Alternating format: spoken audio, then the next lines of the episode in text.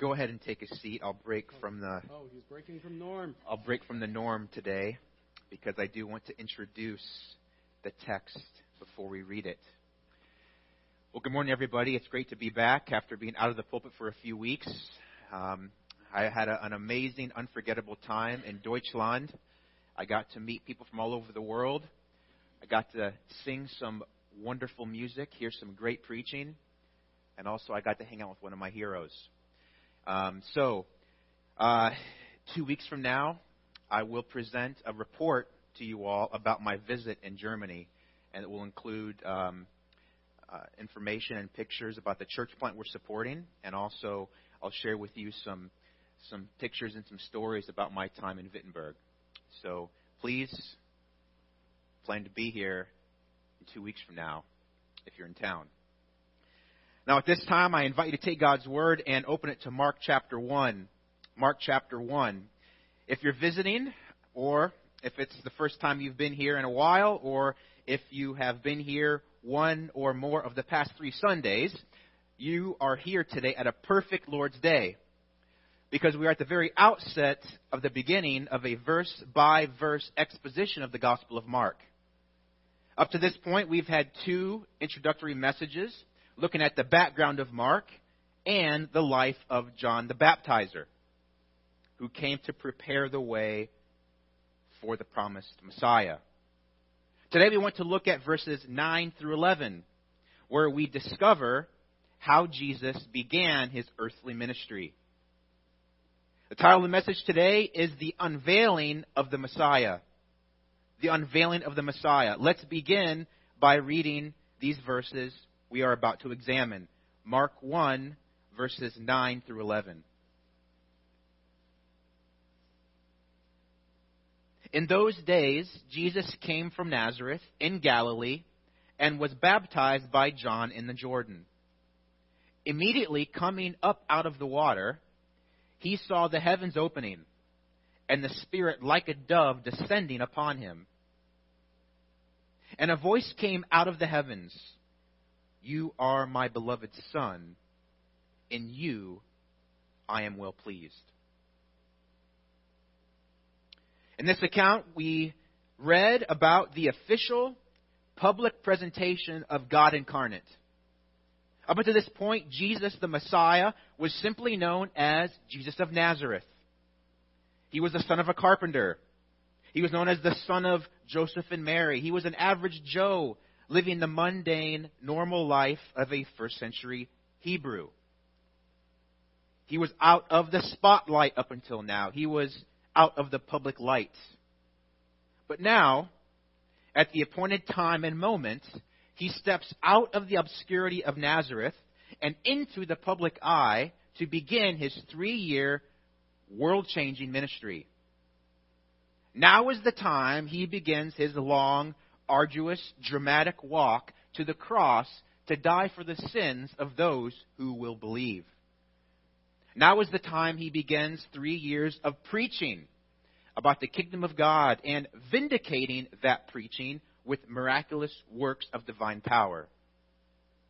Now, as a reminder, the primary theme of this gospel is to present Jesus as the suffering servant. So keep that in mind as we're going through this book verse by verse. Mark wants to present Jesus as a suffering servant to a Gentile audience. No servant can serve God without the power of the Holy Spirit. It's the same for you, and even it was the same for Christ himself. This is the clear teaching of the baptism of Jesus, where he begins his public ministry. His ministry starts with him being empowered by the Holy Spirit. Even Jesus, being fully God and fully man at the same time, must have been anointed by the Spirit if he was to faithfully fulfill the assignment given to him by the Father. Now, this text applies to you and I in a massive way. If Jesus needed to be empowered by the Spirit at the very beginning of his ministry, then how much more do you and I need to be filled with the Spirit if we're going to take one step out into the world and into our home to fulfill the ministry that God has called you to do. In other words, if Jesus needed the Spirit before he could launch into the world and fulfill his, his messianic office, you and I simply need the Spirit to do life. You need the Spirit to do anything. Every single one of us desperately needs the life giving zeal and strength that only the Spirit can provide if you want to see blessing from God upon your life and ministry. That's why we just sang that hymn this, this morning. That wonderful, Holy Spirit centered hymn. And so, even before we get to dive into this text, you already prayed through your singing for the Spirit to give you life. And now, through the preaching of the Word, may the Lord Jesus Christ, God the Father, the Holy Spirit, give you this zeal this morning. It was true for Jesus, and it's true for you today. So, as we look at these three verses, I want you to take note of how this pivotal moment in the life of Christ unfolds. It unfolds in three abrupt actions, one for each verse. The appearing of the Son in verse 9, the anointing by the Spirit in verse 10, and the affirmation by the Father in verse 11. Notice how Trinitarian this verse is. Not only is this portion of Scripture heavy applicational wise, but it's also a very doctrinal passage. God the Father, God the Son, and God the Spirit are all present simultaneously here. And it's good for you to observe that because the doctrine of the Trinity is an essential, fundamental truth of our faith. And you need to ground yourself in that because there are a lot of cults and a lot of false religions that deny the Trinity in some way. Our God is triune, and we believe in one God, three distinct persons, equal in essence, different in function. If you want a very simple way to define who God is, He is one God, three persons, equal in essence, different in function. Elementary way to define the Trinity. During today's exposition, we'll not only see the need to possess the Spirit's power, but you'll also become sanctified and encouraged and educated by seeing how our triune God had worked in the life of Christ. Now let's begin at verse 9. The appearing of the Son. That is what verse 9 sets before us. Take a note, take a look, take a look at how it begins. Verse 9 begins with in those days. Now, stop right there for a second. What are those days? It's the time of John's ministry. A time when all Judea and Jerusalem was flocking out to the wilderness to hear John's preaching. It was at the height of his popularity. As you recall from the previous messages in Mark, hopefully, remember the previous message, uh, in, in those messages, how verse 5 tells us that all of the country of Judea was going out to him, and all of the people of Jerusalem were being baptized by him.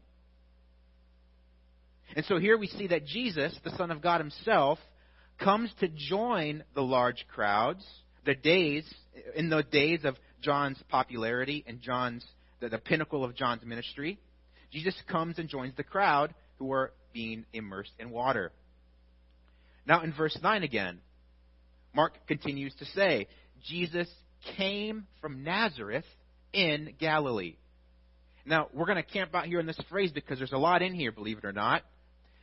This phrase implies that up until the days of John, Jesus had not left the residence where he was raised.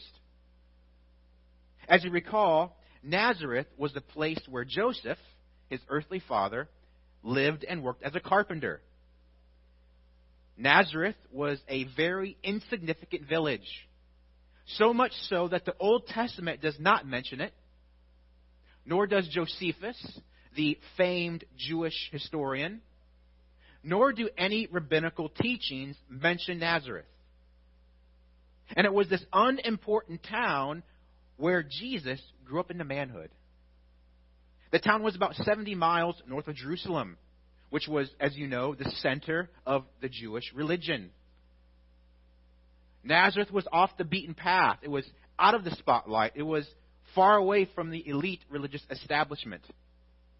It was a small, out of the way place, inhabited by a large population of Gentiles because of what? Because of the Assyrian infiltration 700 years before Christ.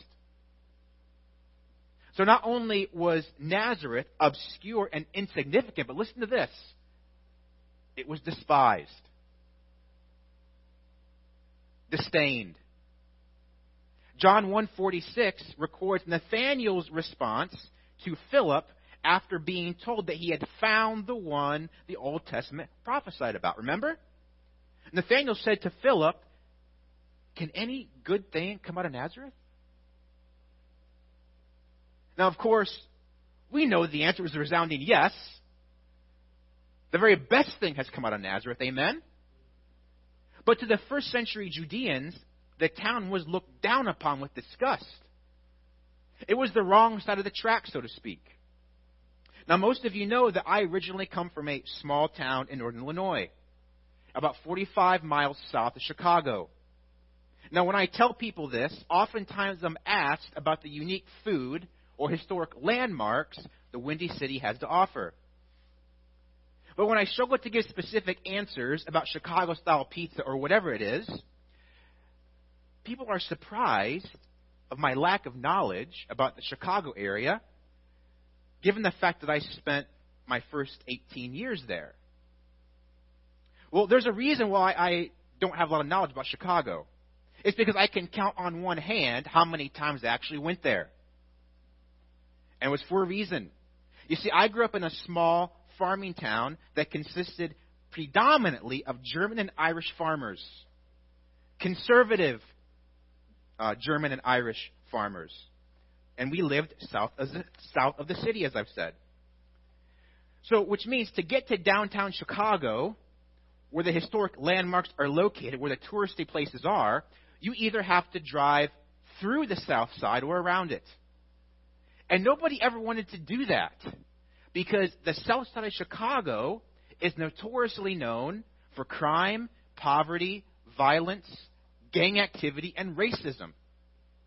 And because of that reputation, no blue collar farmer really even thought much about going to Chicago at all, unless he really had to. It was because we disdained them. If you were from the south side of Chicago, you were disdained. So, in the very same way, that's how the people in Jesus' time viewed Nazareth. And so you can see why Nathanael gave that response he gave, right? Why would the Son of God come from a place where everyone hated? They expected the Messiah to come from Jerusalem. Not some dirty, podunk town that nobody likes. But isn't it just like God to confound human expectations? By planting Jesus in a town called Nazareth to grow up, where seemingly nothing else had ever grown, God stunned everyone. But more than that, as one commentator noted, the fact that the Messiah came from an insignificant village in a humble region on the fringes of Jewish society was in itself not only a blow to the average Jew, but it was in itself a rebuke to the corrupt religious system that dominated Judaism at the time. It would have offended, that would have offended deeply the Pharisees and Sadducees to think that their king is from a place that is despised. Now, the application here should be obvious. God is in the business of doing things and growing things at the precise time and the precise place where He chooses, not where man expects. God can take the most unimportant place using the most unimportant person and do the most earth shaking thing. All of this truth, we simply extract it of understanding the significance of Jesus coming from Nazareth. Don't you love expository preaching? Now go to back, go back to verse 9. Upon leaving his hometown permanently at the age of 30, Jesus now steps into the spotlight, and the first thing he does is get publicly baptized. Mark goes on to say in verse 9, he was baptized by John in the Jordan. Again, the Greek word is baptizo, meaning to be immersed, to be dipped or dunked or submerged under or beneath the water. Just like the rest of the people who were coming from all over the map, the Son of God was not sprinkled. He was fully immersed in the Jordan River. Verse 10 says that he came up out of the water. Now, here's the million dollar question Why? Why did Jesus get baptized? We know that he was sinless, right? And therefore he had no sin to confess. He had no need to repent of anything, did he? Well, even John was confused. Remember in Matthew 3, verse 14? John tried to prevent Jesus from getting baptized, saying, I have need to be baptized by you and you come to me? John said. Because John knew fully well that Jesus was holy and spotless and undefiled, without sin, and therefore he could not fathom Jesus wanted to be baptized by a sinner. So, why does Jesus get baptized? The answer is very simple, and there's no need to debate it. Matthew 3:15 provides the answer explicitly.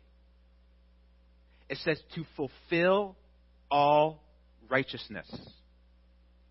Jesus got baptized to fulfill all righteousness. What does that mean?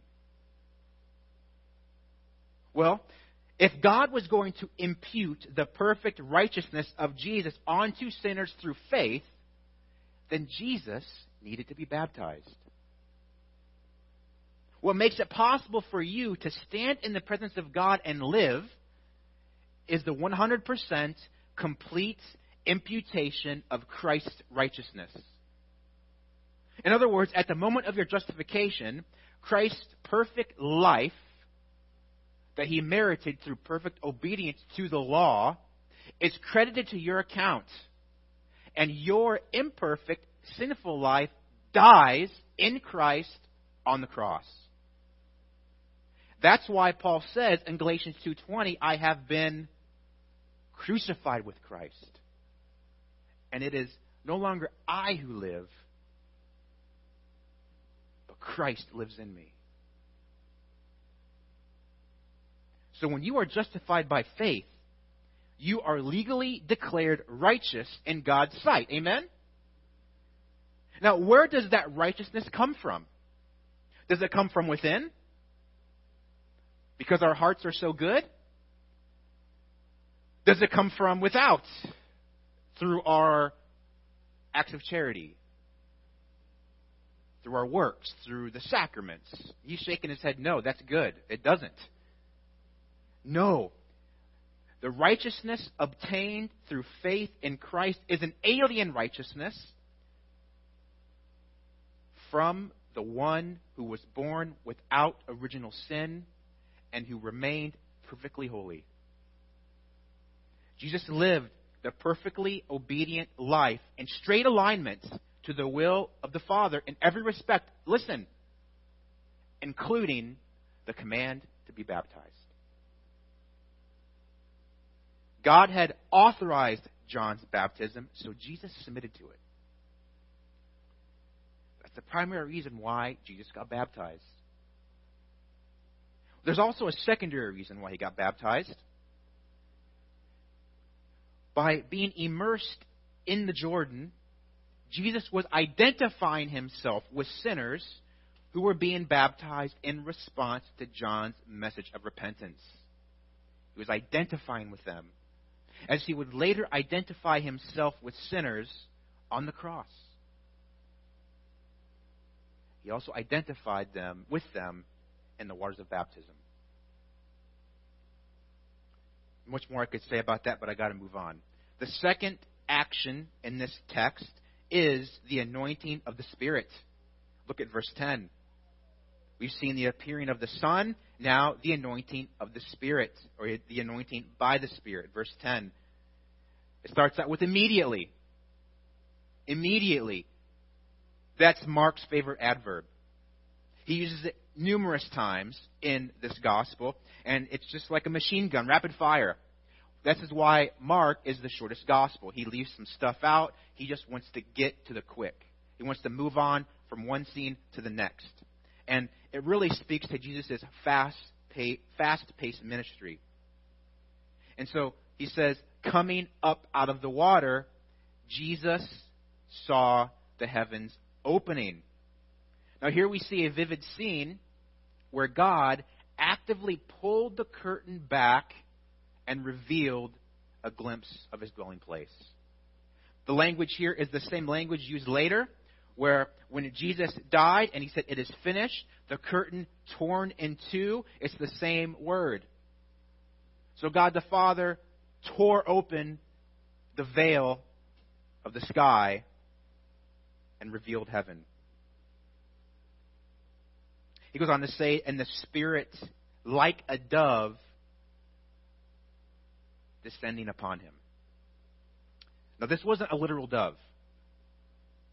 The Spirit came like a dove in gentleness and peace and purity with dove like qualities. This act served as a visible symbol of divine blessing, authentication, and empowerment at the outset of Jesus' ministry. And now Jesus is subdued with supernatural strength to go out into the world and begin his mission to seek and to save that which was lost. He is now filled and divinely enabled with the Holy Spirit, and now nothing can stop him from doing what he had been sent to do. And now here's the amazing part of this message. If God incarnate, Jesus Christ, conducted his ministry in the power of the Holy Spirit, don't you think that you need the Spirit when you teach Sunday school? If the second member of the triune God ministered with the filling of the Spirit from the beginning, don't you need to be spirit filled when you counsel? when you do married life? When you find yourself in circumstances you don't want to be in? How much more do you and I need the Spirit's power? Here's the real kicker. Not only do you need it, you're commanded to have it. Ephesians 5, verse 8 says, Do not get drunk with wine for that is dissipation, but be filled with the Spirit. Now, how do you live a spirit filled life? You've heard this language, right? You know of this command to be filled with the Spirit. And if you come from a charismatic background or a charismatic church, you probably hear it all the time, right? There's a lot of talk about being spirit led, spirit filled. What does that mean? I think that's a necessary question to ask because there are a lot of opinions about this. Is being spirit led simply just an emotion? Is it a subjective feeling? Is it some miraculous experience? No, it's not. Take note of four simple ways to be filled with the Spirit. If you like to take notes, this is something to write down. If you want to be filled with the Spirit, which you do because you want to obey the Scripture, right? Number one, saturate your mind with Scripture. Saturate your mind with Scripture. You cannot live a spirit filled life without meditating on the scripture.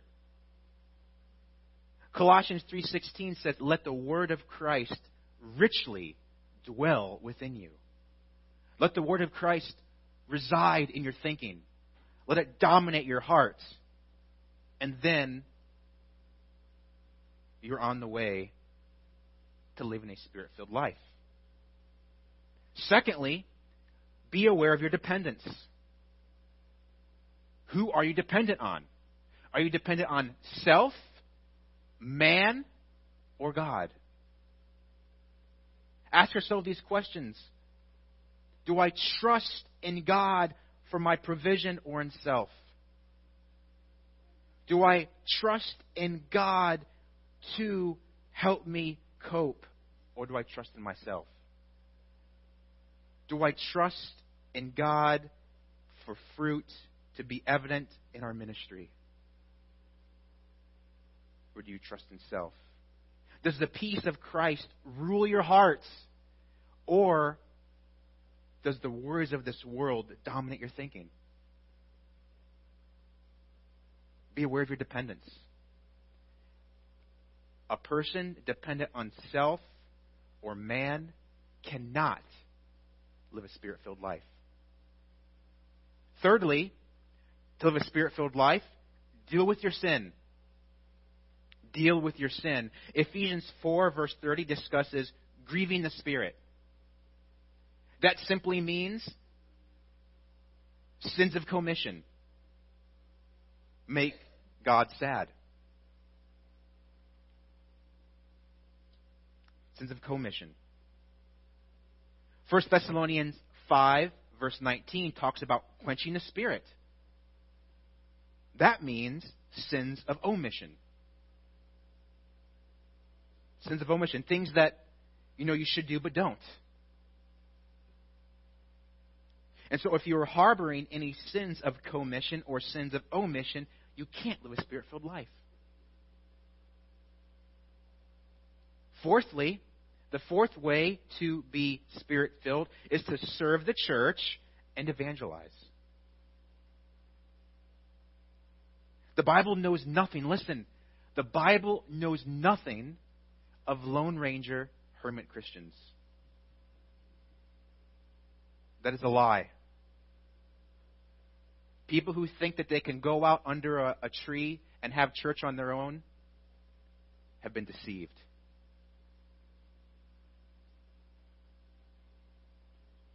It's not according to God's will for people to be divorced from the local church. The Bible says very plainly that at the moment of salvation, you were given a spiritual gift to use for the edification of the saints and for the glory of God. Don't forget that the church is likened to a body with all its members and just like your physical body needs feet and hands to function properly, the church needs you to serve in order for it to function properly. God has made you to be a foot or a hand or an eye or a mouth or something. And it's God's will for you to use that gift and to function to make the body healthy and mature and able to fulfill the Great Commission. So, those are four ways to be spirit filled. It's not an emotion, it's not a mystical idea. Living a spirit filled life is simple. You serve the church and evangelize. You deal with your sin. Be aware of your dependence and saturate your mind with Scripture. If you do that, you will live a spirit filled life every waking day. So we've seen so far the appearing of the Son, the anointing by the Spirit, and now, third, let's see the affirmation by the Father. In verse 11, it says, And a voice came out of the heavens you are my beloved Son. This was the audible voice of God the Father. Now, dial in on those first five words a little bit more. You are my beloved Son. Jesus is beloved by the Father, implying a close, unique relationship between the Father and the Son. The word rendered beloved is from the word you've heard before, agape.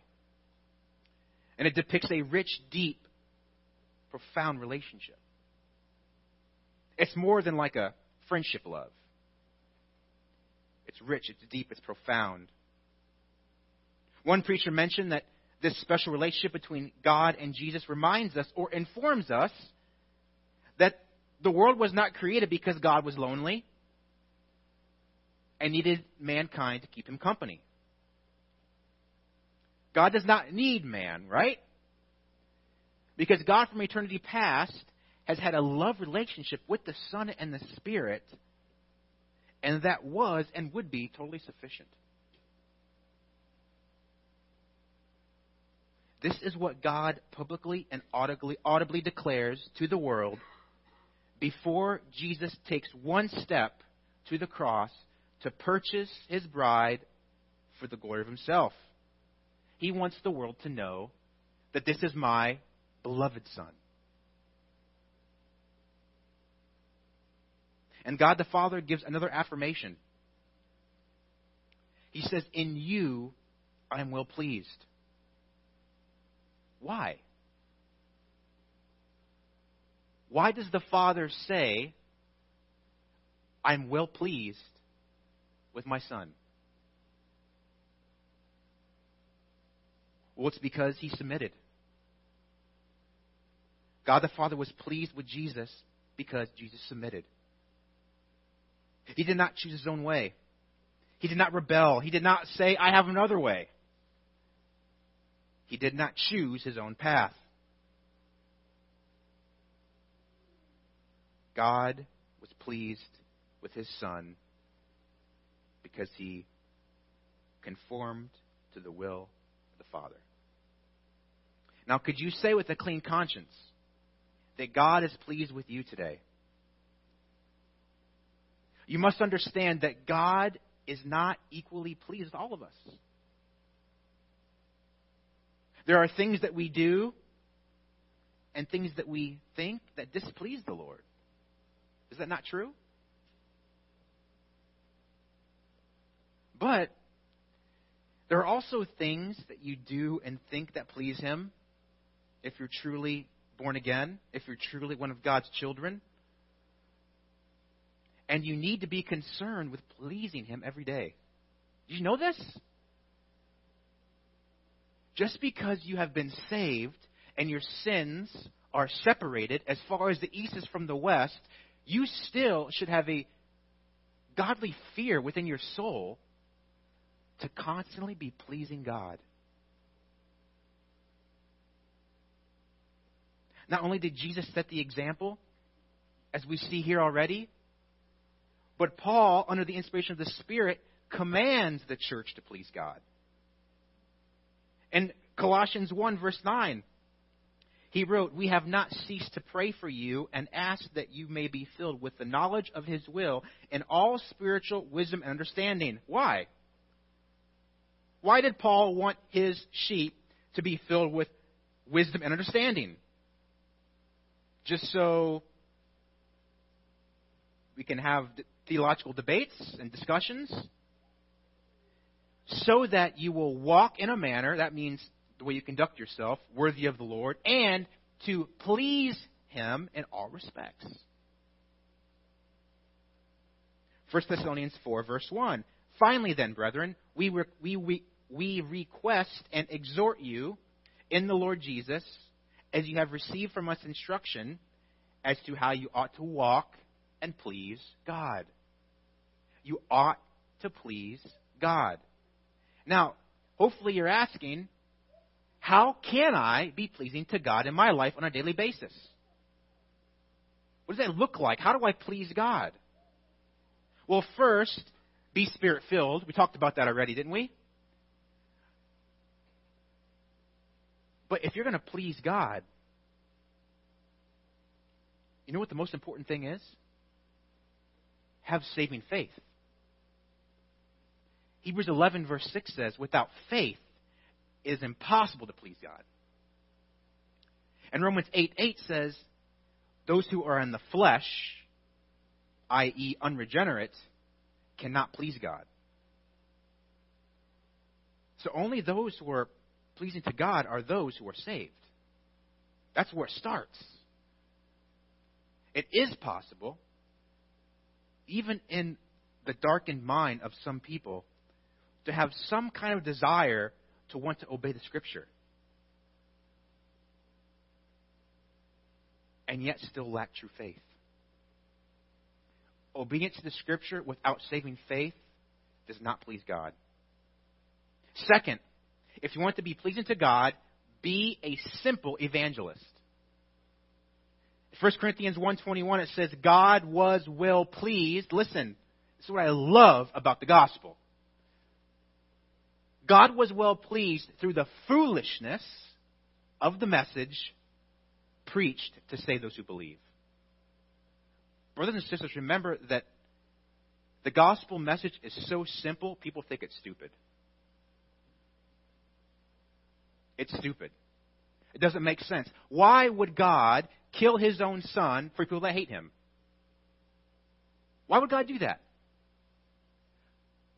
It is a crushing blow to your pride to accept the fact that you can't save yourself. It is a crushing blow to the pride of men to think that we need to be saved from hell because we think we're so good.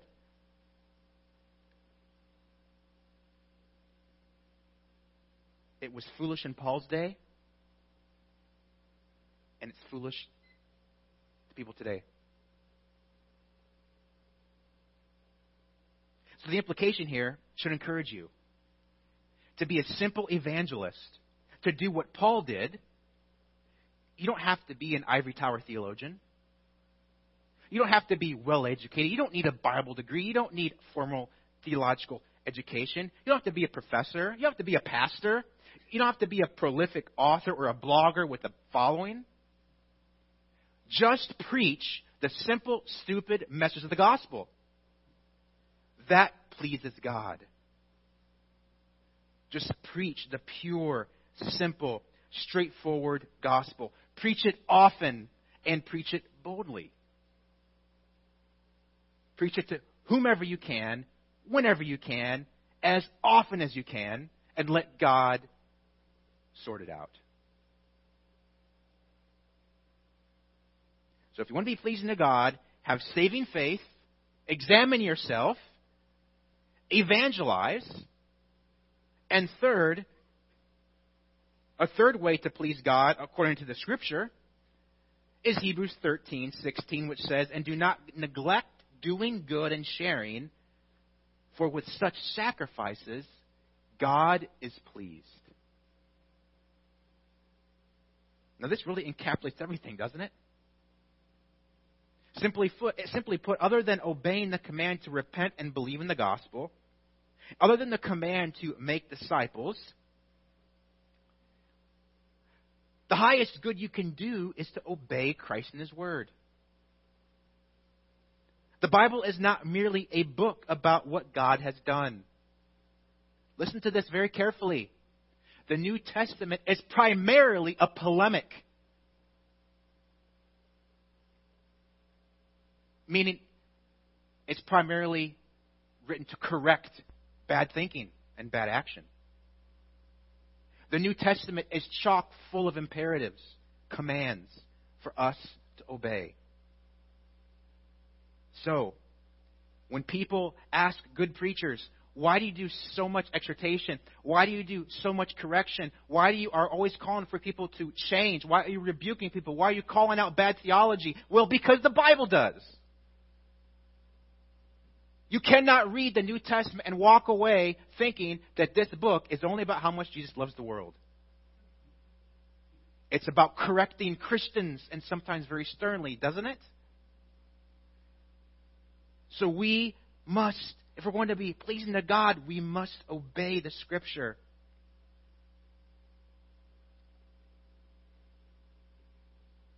We can't possibly lay them all out right now, though I think that would be an awesome project to list every command in Scripture. But trust me when I say that to do good in the Hebrews 13:16 sense is to be concerned with obeying all that Christ's word has revealed. 3 John 4 I have no greater joy than this than to hear of my children walking in the truth.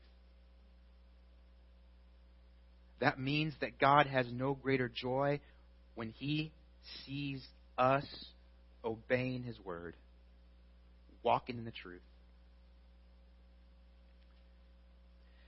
Now, we have just looked at this Lord's Day at a very significant event in the life of Christ.